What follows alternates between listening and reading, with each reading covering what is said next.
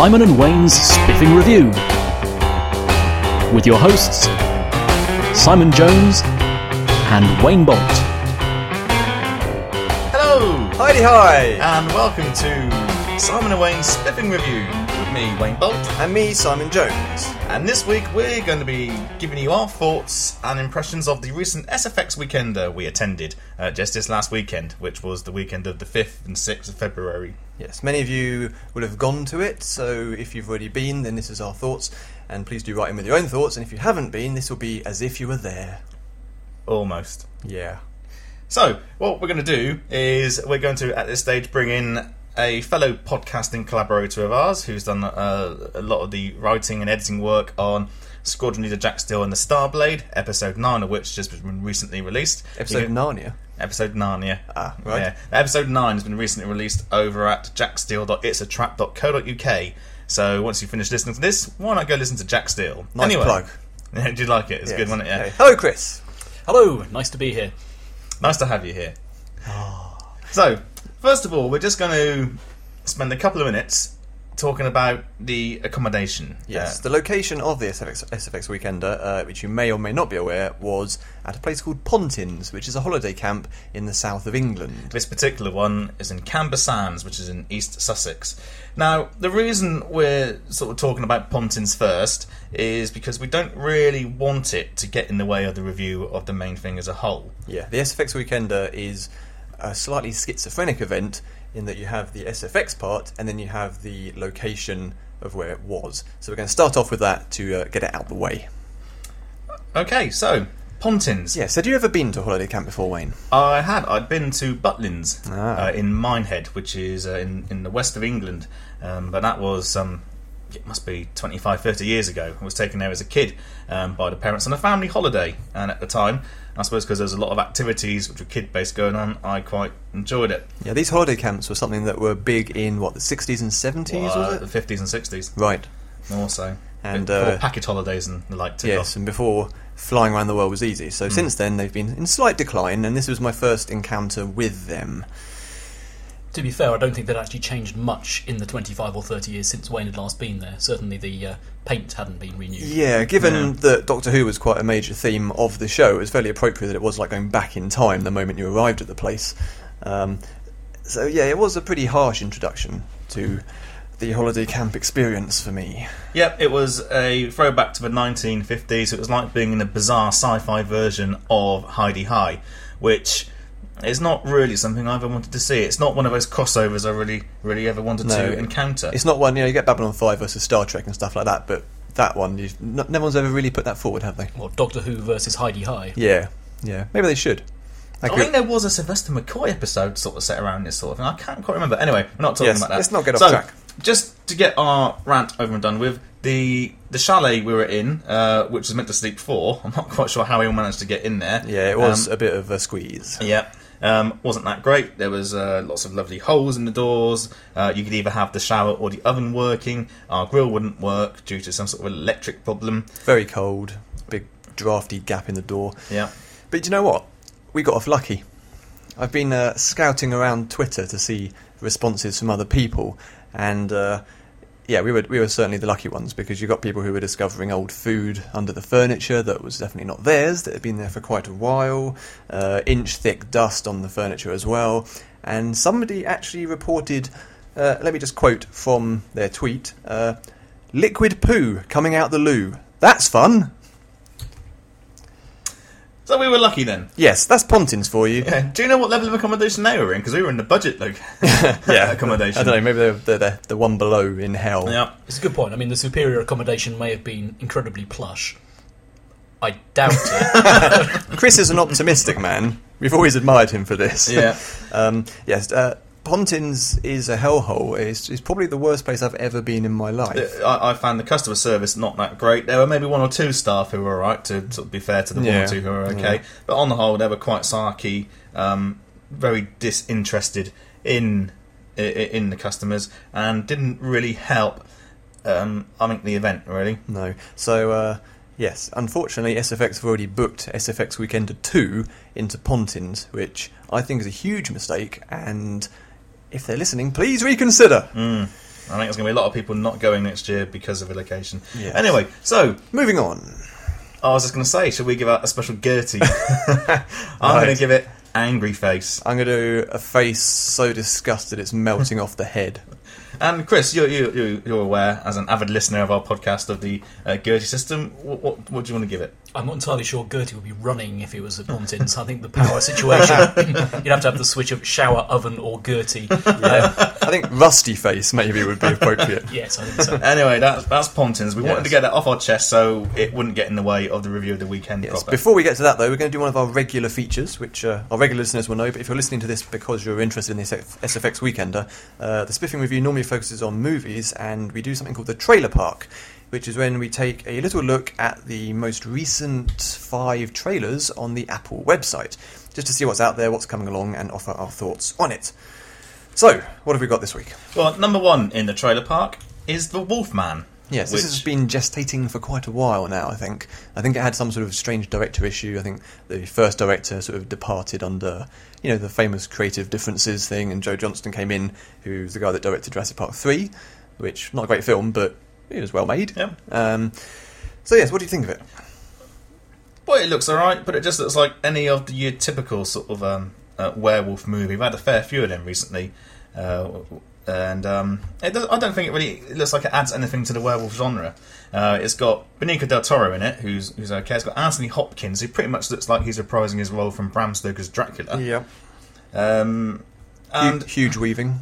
yeah, yeah, and I, I don't know. I, I think the CGI effects on it still don't mount up to as good an effort as an American an American Wolf in London. No, it's not quite there yet. Well, I mean, obviously CG is there. If they'd had Avatar quality CG in it, it could have been really, really interesting, and Yep. effective to see CG finally reaching that same sort of level that prosthetics have. Yep. It doesn't look like this film has quite the same budget. Having said that, it did have a slight vibe from the like really old Universal movies back from like last century, uh, which I kind of liked, despite the CG. You know, it had that kind of style. Yeah. So yeah. I don't know. Okay, so when we look at these movies, we uh, give each of them one of our uh, Gertie scale ratings. Gertie, as you know, it, well, hopefully you know, You better know. it is the robot from the fantastic film Moon, uh, who was able to communicate uh, via the use of emoticon style faces on its uh, monitor. Yeah, and Kevin Spacey's voice, but Kevin Spacey doesn't come on here to tell us what we think of things, so we just have to go with the smileys. Not yet. Not yet. Anyway, so Gertie for that one, I give out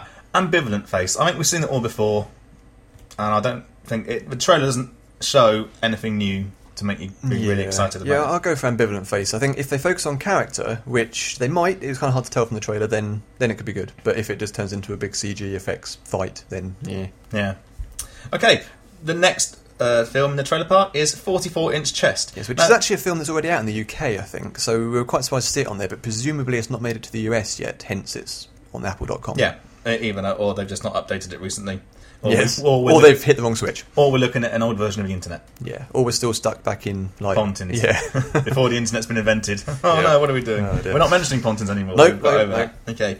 Um, well, this is a film starring Ray Winstone, uh, John Hurt, and other various well-known actors like Ian McShane and a few other Yes. uh, famous faces. the, the established old guard of British actors, basically. Yeah, it's a looks like a revenge movie, uh, very much in the London gangster.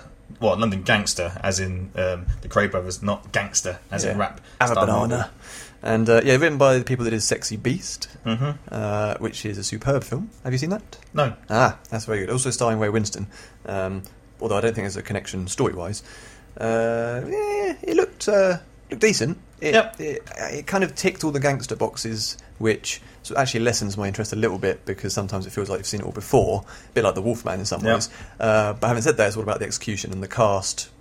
It looks quite intriguing, really, Yeah. because having a cast that's much more towards the sort of elderly scale. Meaning, no disrespect, because they could still beat me up quite easily. Yeah. Uh, yeah, could be good. probably good. So yeah, smiley face for me. Yeah, I got ambivalent to Smiley. I think it's the sort of film I'd watch if it came on TV, but I wouldn't go out my way to watch it. Hmm. hmm, Fair enough. Right. So, falling asleep. Sorry, falling awake. Uh, yeah. My main problem with this, right from the start, is its title. Because it's the kind of title that thinks it's being extremely clever, but actually isn't that clever, and it's just a bit silly. Um, what was it about? I'm not really sure. Well, it seems to be. It's, it's set in America. It, seems, it looks like to be a Hispanic one, uh, Hispanic wannabe musician who's trying to make it big. Uh, there looks to be a bit of gang Bit warfare fighting. and rioting and stuff in it. Um, but it looks dull, dull, dull. Yes, looks incredibly boring. It's hard to tell if that's just a trailer because it couldn't quite decide whether to show it as this kind of gritty urban drama or a really generic plinky plonky kind of rom, well not rom com, but What, what do you think that's going to be how he plays his guitar in a plinky plonky way? yeah, the whole trailer is was, he's was not made it very plinky plonky. Um, the, the main issue I had with it is that it ticked so many kind of cliches of trying to be emotional in the kind of American Beauty established style that everything about it is be emotional and it's just like so determined to make you feel about stuff. I'm getting the impression, Simon, this isn't your sort of film. uh, no, I mean, I really like a properly emotional film, but when something's trying so hard to be emotional, it actually ends up having the opposite effect for me uh, and becomes not that emotional at all because it's all so signposted, I guess. Yeah. Um, anyway, Gertie's. Well, for me, it's a sad face. Yeah, sad face. Sad face. So, let's just move straight on. Yeah, moving Uh, on. To a slightly different film. Jackie Chan in Shingak, Shingak, Shinjak incident. Shinjuku incident, isn't it? It probably is, but my handwriting's abysmal. Shinjuku incident. We're not entirely sure what the film's called, but it's got Jackie Chan in But the best thing about this trailer is is the return of the trailer man. yeah, he's been absent He's for a been absent. Well, he died, didn't he? Yeah, but he's back Yeah. somehow. Don't know how that happened. But but it's great. He's back. And maybe it's someone. Maybe he's passed the torch on. Could be, could be his son. Yeah. Same genes. So yes, but uh, the trailer man's back and back in a big way. Yeah. Cheese-tastic. It's, it's fantastic. Um, yeah, so it looks like a typical Jackie Chan movie. Um, with what does he have to do? If you want peace, prepare for war. Which I think sums it up. Yes.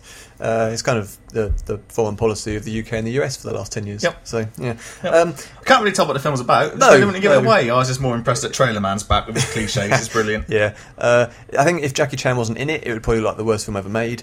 But Jackie Chan is in it, so it could be fun. Yep. So, mm, smiley-ish face. Yeah, I, I got a smiley face. I got that a Jackie Chan. smiley face, but with a kind of a wry smile. Yeah. Yeah. So finally, we have The Losers.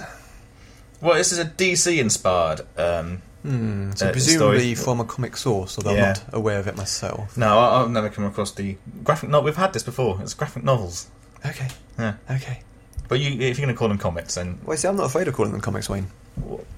would you get beaten up by the comic people out there? No, the graphic novel people out there. They're very serious, you know. Really? Yeah. Okay, actually, there might be lots of SFX people listening, so.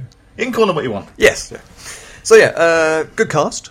Yep. Um, Such as Zoe Saldana, who obviously is in Star Trek and Avatar. Idris Elba, who's from The Wire, uh, which instantly makes him brilliant, um, without any question. Uh, Jeffrey Dean Morgan, who was recently seen in Watchmen as the comedian. Uh, and Chris Evans, not that one, the other one, uh, who's been in Fantastic Four and was pretty much the only thing worth watching in those films. And of course, he was also in Sunshine more recently uh, with recently. recently with, uh, With Sean with, with a really good role. Yeah, no, Sean Connery wasn't in it. Oh. Uh, so yeah, um, what was it about? It was caper, It's, some um, crime it- caper. Some sort of American, I, I, I'm assuming, Secret Service bunch of soldiers who, who, for some reason, have turned fugitives. Looks a bit like the plot of the A Team. yeah, yeah, it looks like, it looks like the A Team, but rather But than mimicking the old one, it's trying to do something new with it. Uh, so yeah, it looked fun, looked incredibly over the top, but Yep. in a very witty kind of way. It looked a bit like something Robert Rodriguez might have directed ten years ago if he'd had a bigger budget. Yep. So, a DC version of the A Team. I think it sums it up. Yeah. Uh, it And has- probably people that have read the comic are now like fuming because we got it completely wrong. But if we have got it Sorry, completely wrong, graphic novel. If we have got it completely wrong, then, then don't be afraid to drop us a line at spiffingreview. Um, dot com. You can find out all our information yeah, there. yeah, because we can't remember it right now. so, Right, so That's the smiley, trailer park. smiley face. smiley face, absolutely. Smiley face to me.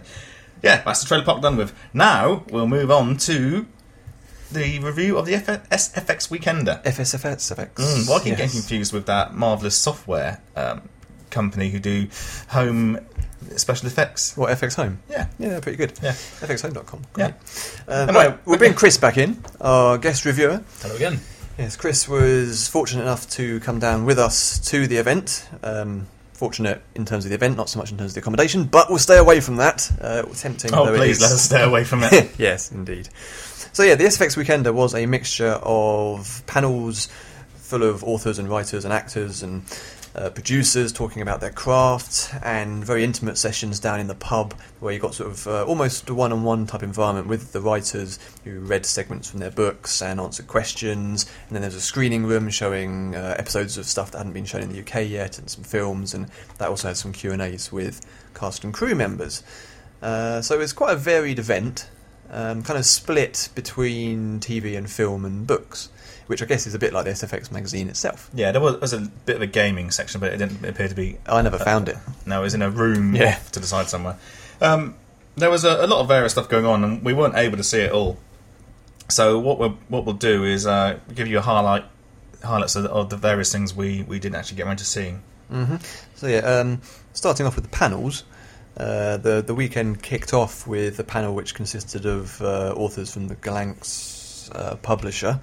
Probably pronounced that completely wrong. Galance? Wasn't Galance, it? Galance, I Galance. Galance. It's a sort of noise, I think. Zzz. Okay. Um, there's quite a funny story. Uh, one of the other writers there, uh, Mark Newton, who's not actually from Gollancz, he's from Macmillan, was writing on his blog after the event talking about how they all got to stay in a lovely cottage just outside Pontins and had a wonderful time, and all the Gollancz authors were booked into the Pontins chalets, of which see the start of this podcast.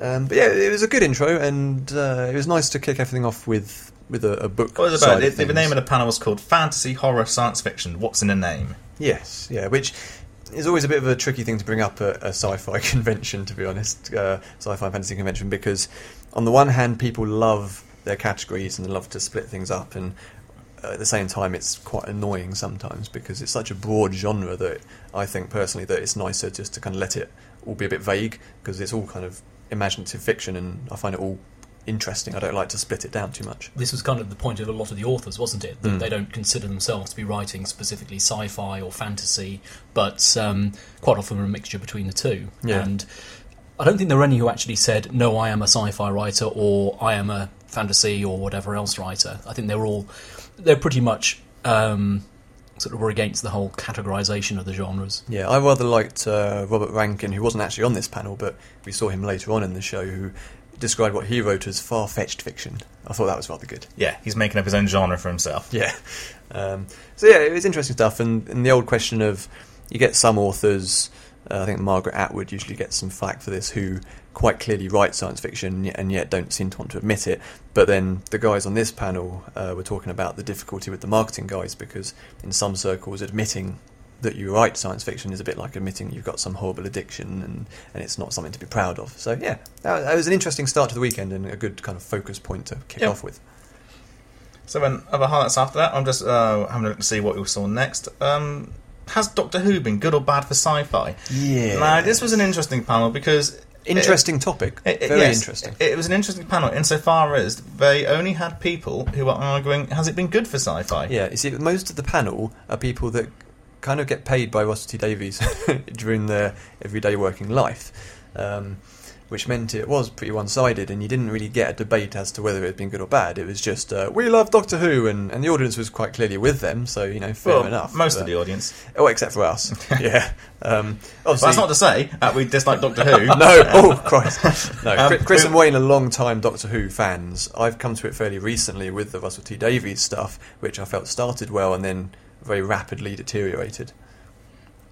That sounds like a whole new podcast episode. Who yeah. yes, indeed. We- Um, we, we could probably do our own podcast based on this panel, uh, based on the title of this panel, which may be an interesting thing to do in the future. yeah, spiffing Um, review of Doctor Who. Yeah. To be Um, fair, I think that of the five, was it five panelists listed in the original program? Only two of them actually were on Yeah. the turn up on the panel. They had someone standing in at the last moment, Mhm. so there may have been more sort of disagreement between the panel if it had been the original five, perhaps. Yeah, I mean, to be honest, I don't know who those other three were supposed to be. And also, to be fair, the people that were talking, who were very much pro new Doctor Who, uh, kind of have a right to be because they are actually some of the people that are responsible for the really good episodes, like Paul Cornell, who wrote has written some good stuff in several series.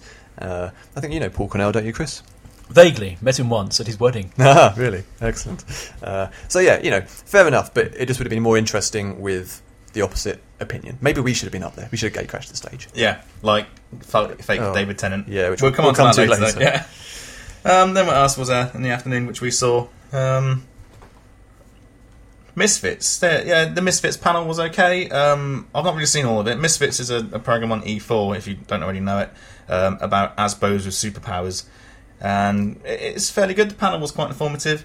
Um, the, the most interesting, you know, we thought that the production staff were much more interesting to listen to than, than the actors. Hmm. So if you're fans of those actors are on there, sorry, but they were dull.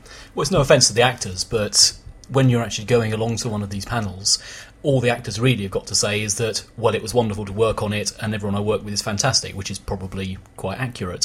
Whereas, of course, the production teams have got far more interesting insights into how the whole process of making the program actually works, which, personally, I think was far more interesting. Yeah, and that was that was something that was constantly kind of going back and forth during the show, whether the focus should be on the kind of front men or the behind the scenes guys. And for me, I felt it was a little bit too focused sometimes on the front people because you know the really big thing, the big uh, attraction to the show was the fact that James Marsters was there, who's obviously from Buffy and Torchwood, and people were obsessed with that. And Tom Baker was there, and Michelle Forbes, and everyone was extremely excited about these actors being there. And while I like all those actors, and I think they're great.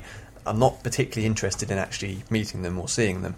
Um, like Chris says, I'm much more interested Which in the behind the scenes guys. Which was just as well given the queues in the autograph. Yes, uh, indeed. There was a funny moment when uh, there were hundreds and hundreds of people queuing up to uh, sign, uh, get stuff signed by Tom Baker and the lady who plays Uh, Sarah Jane.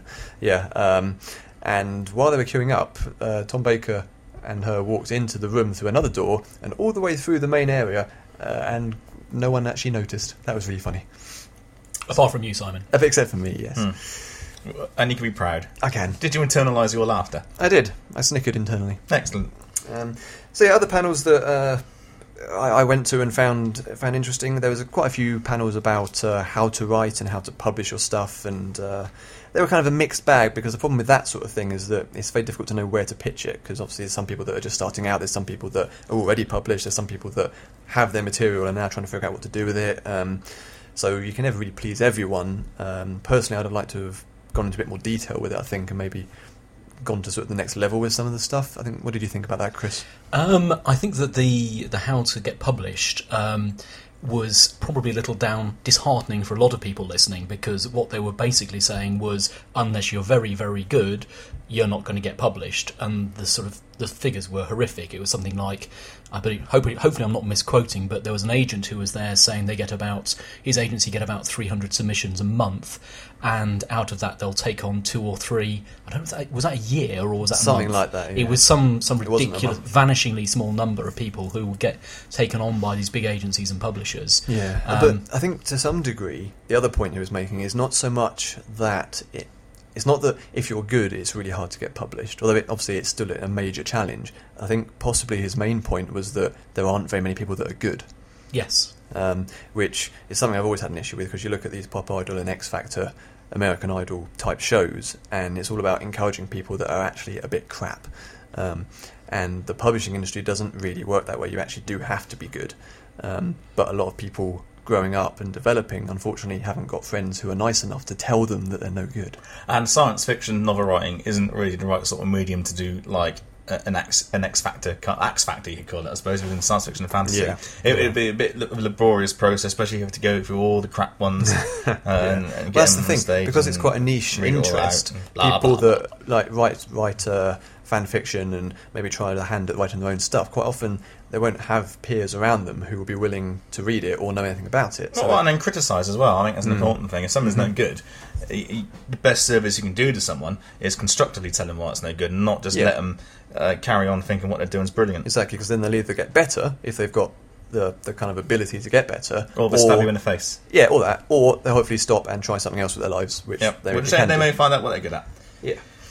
Um, Um, so we're just having a look at what else we saw Friday, Friday. Robert Rankin, he was very funny. Yes. No, his, his uh, panel spot wasn't really so much him talking about uh, his his work. It was just doing a, a bit of a stand up Stand-up set. gig, It was, yes. but it was really really funny. very unexpected. Um, Lots of ukulele songs um, of, of the tongue-in-cheek variety. Hmm.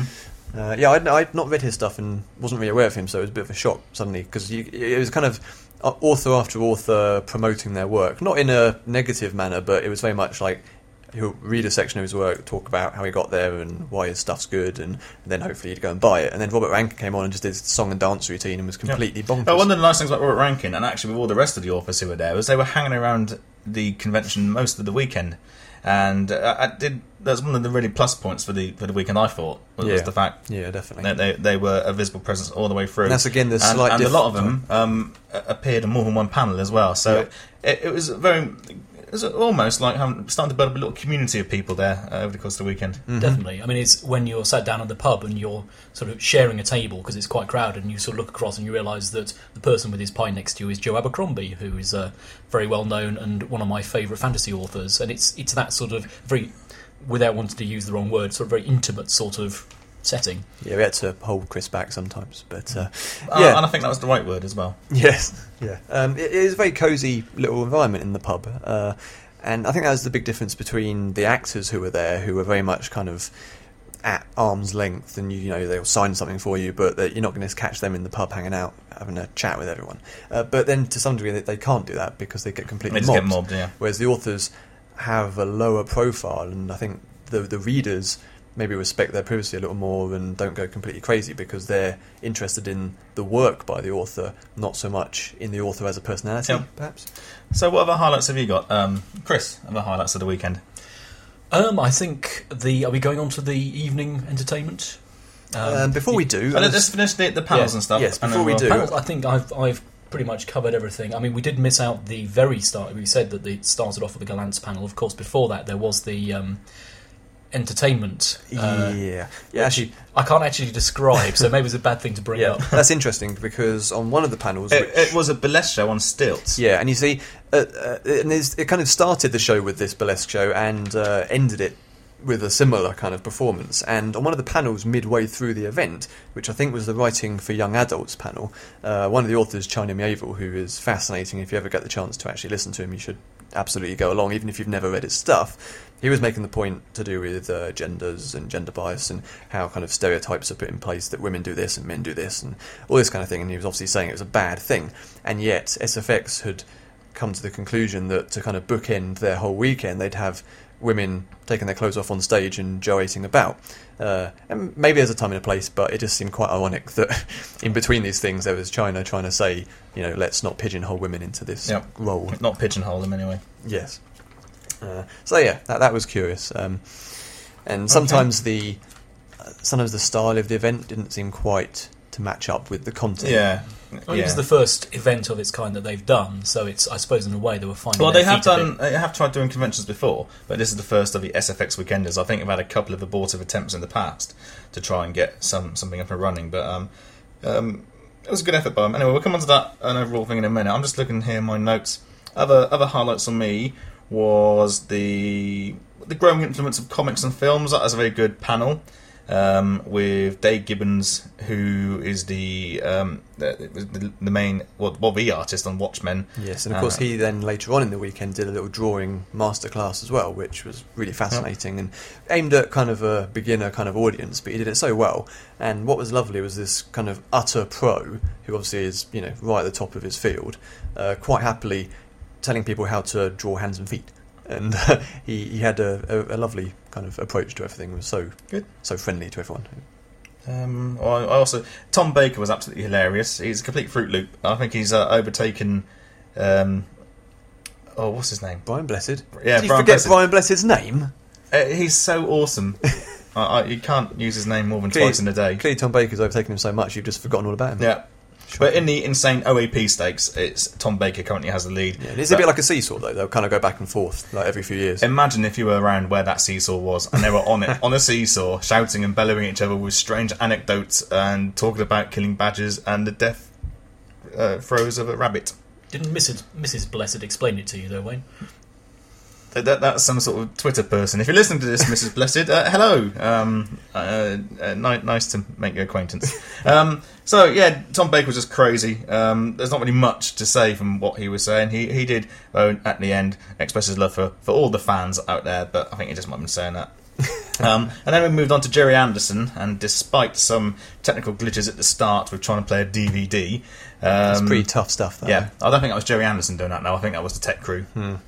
Um, Yeah, he he was out uh, um, trying to basically get a couple of his new. Uh, hi- hi- his new projects, well, I say new projects, his old projects resurrected again. Redone, yes. Yeah, he, he was announcing that Thunderbirds is coming back, and he wasn't announcing something because he wasn't allowed to keep it a secret that he's trying to get the Captain Scarlet uh, CGI version of Captain Scarlet they showed on the Ministry of Mayhem, which he he didn't like Ministry of Mayhem, which was a Saturday mornings TV show a few uh, years back. He didn't like it. Oh, I did, so I take issue with him about that. What were you doing watching Saturday morning kid shows? Holly Willoughby was on it quite often in a uh, waitress dress getting custard pied. Yeah. Well, that explains that one. and also for the Captain Scarlet cartoon because I actually quite like that. It was very good. So that was that. Uh, uh, Elizabeth Sladen was there. She she was she was lovely, but not as mental as Tom Baker. Well, I'll give her a few years. Yeah. She'll get there. So so that was that. There were some of the things there. The other thing I really enjoyed as well was going to the Bill Pearson workshop. Now Bill Pearson did the uh, has done many many miniature effects and set building. Um, on Thunderbirds and all sorts, and he, he did uh, a lot of the work on Moon, Yes, which obviously is one of our favourite movies of the Yeah. last year. So he came across as a very nice chap. Um, and and once again, it's always amazing whenever you see or hear these people talk about what they do uh, with all the models and stuff they make. How most of it is actually just made up of things you find around the house, like ping pong balls, um, just anything. You pick up any sort of bit of plastic, you just turn it into these wonderful models. Um, and he's also recommending anyone out there who wants to be a model maker for sci-fi stuff is to have a regular supply of condoms. Of course, there was another announcement in the news. This is probably going slightly off topic, but apparently, um, Fairy Liquid, for their 50th anniversary, are releasing the original uh, cylindrical Fairy Liquid bottles. So Oh, that's so- going to be ideal for model making. For oh, the next yeah. few Star weeks. Trek ships. Yeah, Good old engine Yeah, nacelles get it, there. Get it ready. Cool. Um, so they were they were highlights for me. Um, I say we'll talk about the pub quiz and the SFX awards in a minute. So Chris, you know from more from you already said so, and Simon. Uh, no, I'm pretty much done really. So yeah, the uh, both days, the Friday and the Saturday, rounded off with a big sort of gala event kind of thing where they brought everyone in for, for this massive kind of community gathering. Um, on on the Friday night there were two going on. Uh, there was the SFX Imaginarium, which none of us went to. So, uh, and, if, and I don't think anyone else went to either. but if any of you did go there and um, can fill us in as to what actually happened, then and please do so. We'll give you the contact details at the end of the show. yeah. Um, but yes, the other event was the SFX uh, Blastermind. Blastermind pub quiz, which I think was the brainchild of Dave Golder, wasn't it? Who's the the online editor? of- yeah, Is that his name? I hope that's his name.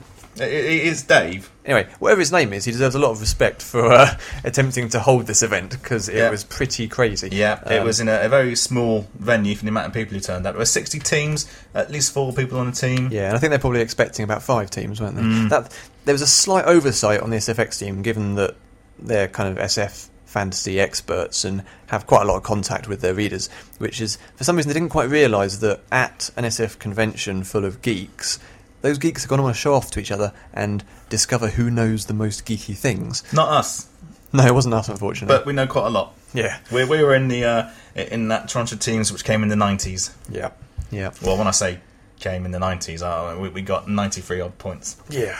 Um, so yes, it, it was it was a uh, it was a good pub quiz, but Oh, yeah, yes. uh, the like was quite I think we had the advantage of being sat near the front, having having word, word failure. Sorry. having decided that um, that we that there would be a lot of people there, we did actually manage to stake out a table, so we were Yeah, close we were to the thinking ahead. stage and able to actually hear the questions, which I think a lot of people couldn't. probably helped us get quite a good score. yeah, being able to hear the questions Yes, helps. some of the people with le- with those scores may have had a slight disadvantage in that. Um, Uh, but I think hats off to the SFX guys because this is very much the SFX team um, running it. Um, and I thought they coped with the Yeah, well, massive a- numbers very well. A lot of the other events, um, panels and things had kind of organisers in charge of it who I don't think were SFX staff. They were kind of like big event type people. Yeah. Whereas this quiz was very much the SFX team desperately trying to hold it together, and they worked so hard, and it was really quite commendable. Yep, so so well done for that. That gets a, a, a smiley GERTY from me. Yes, yes, smiley if slightly manic GERTY face.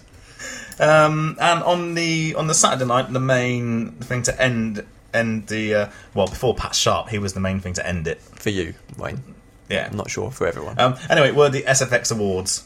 yes, uh, which of course they hold every year, but uh, this is the first time they've actually had their own event Yeah. which to unveil them. Uh, and what a magnificent venue they chose to do it. yes. And so, what did you think of the awards in general? We won't bother going into all the winners and losers because you can see them on the uh, SFX website. Yeah, um, I think um, the, the, the winners themselves I wasn't particularly interested in. It was It was quite a Russell T Davies loving again, yeah, wasn't it it? was kind of populist stuff that mm, doesn't interest me that much. And although the, what, one nice moment was when Transformers Two was nominated. What was it nominated for? Was it Best, Best film movie. Was it best movie? ever. Yeah, so Transformers 2 was in the running for best film, and as uh, Robert Rankin, who was presenting again in his very witty and slightly crazed manner, read out the, the various nominations, I think it was probably Moon and District 9 and Avatar and films like The that. Harry Potter, yeah, Star Trek. Actually, Avatar wasn't there, was it? Because it was slightly too late, I Oh. think. Um, but anyway, every film that was announced, there were like lots of cheers of oh no, no, it wasn't for the best film category. Oh, was it not? No, it would have been for the best director. Best director. Ah, yeah, even funnier.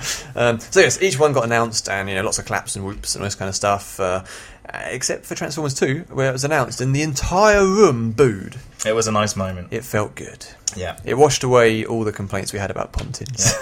the, uh, uh, the the actual award ceremony itself was actually really entertaining. Um, I think a lot of that due to Robert Rankin uh, Yep. being doing the presenting. I personally think he should be put forward to, to host the Oscars. yep, and every award show, basically. Yeah, and also run the opening ceremony of the Olympics. Yes, literally running it. That'd be good. Yeah, that would be absolutely crazy. Uh, but yeah, it was a refreshing change from the usual pompous, aren't we wonderful, let's pat ourselves on the back because we're movie directors and we love making movies and making loads of money, so we're going to congratulate ourselves thing Yep. that you get with the Oscars. It was. So we've just got the last few minutes left. Um, so overall thoughts of the weekend, Chris?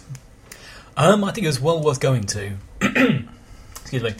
Even uh, the accommodation, although obviously we've gone on about it, and I think quite a lot of other people, um, judging from online reviews, have done the same. Um, it didn't really didn't overshadow it, which it could have done if it was a a weaker event. Yeah, I Um, think I think the, the Pontins aspect will recede into the back of our memories Yeah. while we remember the actual event itself. No, ultimately, it was better than camping, and we've done a lot of big events. Well, certainly Chris and myself have, where um, w- what you end invariably end up camping, and uh, Is that your summary? It was better than camping. but the accommodation was not not the summary of the event, but um, certainly, yeah, we weren't there for the accommodation, luckily, and I think I only spent about an hour or so whilst awake, um, actually in the chalet. So even though it was naff, it it wasn't naff enough to take away from the overall thing. Um, so I, I think the event it was really good, despite the best efforts of Pontins to ruin it. Yeah, I'd agree with that. Um, especially given it was their first time they'd organised this kind of thing. I think there's a lot of areas they can tighten it up and polish it up. Um, but that's that's the same for anything really. And I'm I'm quite excited to see how they do that next year. Although I do still urge them to move it Yep. somewhere else. Yeah. So so quickly, what would you like to see? Um, uh, what panel do you think was missing? Um, I, I I think I'd have liked to have seen some maybe more academic type stuff, which I know sounds kind of dull. But the only other convention I've been to, which was EasterCon a couple of years back, they really went to town on kind of the more serious issues. And it's not that I want it all to switch to that. It's just that it'd be nice to have a mixture of the like mainstream fun stuff, like here the actors, aren't they cool? And then the kind of you know get some get some. Uh, some bloggers and writers in to talk with the, the, the authors about Yeah. their work and kind of break it down and get a little bit more in depth in that kind of regard. Chris. Um, really, the only problem I had was clash it because, and this is isn't really a complaint. Um, the main problem I had was when things clashed because they had several different streams. They had obviously the main auditorium, the um, smaller scale stuff in the pub, and also the screenings, um, which were all going on at the same time. And uh, there's no way you can get around that. Um, but uh, that was really my only problem with the event. Yeah, I think with with the scheduling, sometimes they assumed that you'd be either interested in film or interested in books, for example. And if if that was the case, then you're fine. But for me, you know, I love special effects and filmmaking, and I also love writing and Yeah. books. So uh, quite a few times I was like, ah, what do I do now? Yeah, Um, I, I, I would like to have seen maybe uh, a couple of seminars on on some of the newer media Yes, ways of doing things, um, particularly online um, stuff. Obviously, from a from a podcasting uh, with our Jack Steele series point of view. Um, and also with gaming, I think that would have been nice to have a couple of little panels about that sort Yeah, of thing. new media type and, things. and, and also maybe a, just a little, I don't know what they'd call the breakout stream at real conferences um, uh, for like amateur sci-fi producers to sort of get together and share experiences. Maybe that would have been a nice little organising to do. Yeah, 'cause Um, DIY ultimately we could have all met down the pub and done it, but you need to have an introduction. So Exactly. DIY sci-fi and fantasy is so popular because you've got you know the fan fiction written stuff, you've got fan films being made all over the place, and even outside of the fan stuff, you've got people trying to make their own sci-fi films. It's just all, all over the Yep. place, all over YouTube and Vimeo. So, and so actually, listeners, if um, if you do um, partake in homemade sci-fi Of or, any or fantasy variety, uh, drop us a line. Uh, our email address is simon and wayne at spiffingreview.com or you can follow us on Twitter, which is Spiffing Review, or just visit our website, which is spiffingreview.com. Uh, drop us a line, and if we get enough responses, we might even uh, have a, a little special show. Special, it's Sean Connery Special show, again. yep. A little special show to cover all that. yeah, that'd be great. Um, so I think that's all from me. Simon, anything else? Uh, well, there's a couple of things actually because you promised to explain the David Tennant impersonator issue, and I think we glossed over it. Oh yes. Yes, this this was during the SFX Awards. A couple of anecdotes here. Uh, uh, which I think it was David Tennant won for Best Actor, but couldn't be there, um, possibly because he's currently in auditions for The Hobbit. I've heard that rumored. Um, but um, yeah, he couldn't be there like quite a lot of the other winners of the awards. Um, so Robert Rankin was going to read out a little thank you letter, but uh, instead this David Tennant impersonator. There's there's about ten of these impersonators all over the place the whole weekend. It was very odd. I don't know why these people don't actually go and do something with their own lives rather than riffing off someone else's. Anyway, um, this guy ran up on stage uh, pretending to be David Tennant, and uh, it was kind of funny for about 10 seconds, and then he stayed on stage for another couple of minutes, and it was just excruciating.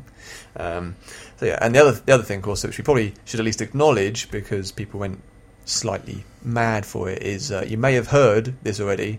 Um, if not, it's a bit of a scoop for us that Neil Gaiman might be writing a Doctor Who episode in about 14 months. And it might not be called The House of Nothing, Yeah, so you heard it here first. or, or probably not if you come here Yeah. after finding out about us at the Look- SFX weekend. looking at anything. Anyway, um, I'd just like to finish by saying a big thank you to the SFX team for putting on a, a really good event. Uh, overall, um, Yep. I really enjoyed it. Yeah, no thank you to Pontins for being crap. Yep, and a big thank you to Chris for Yes. being here. No, my pleasure. So yes, we will be back in a couple of weeks with a slightly reformatted show where we'll be reviewing various things from TV shows to movies to computer games to whatever the hell we want. So We don't, know, we don't know what it's going to be yet. yeah, uh, we're kind of making it up as we go along. Bit like Indiana Jones. Um, so yes, catch us at the end of February uh, where we'll discover what we're up to next. And uh, yeah, if you did attend SFX weekend, I hope you enjoyed it as much as we did. Goodbye. Goodbye.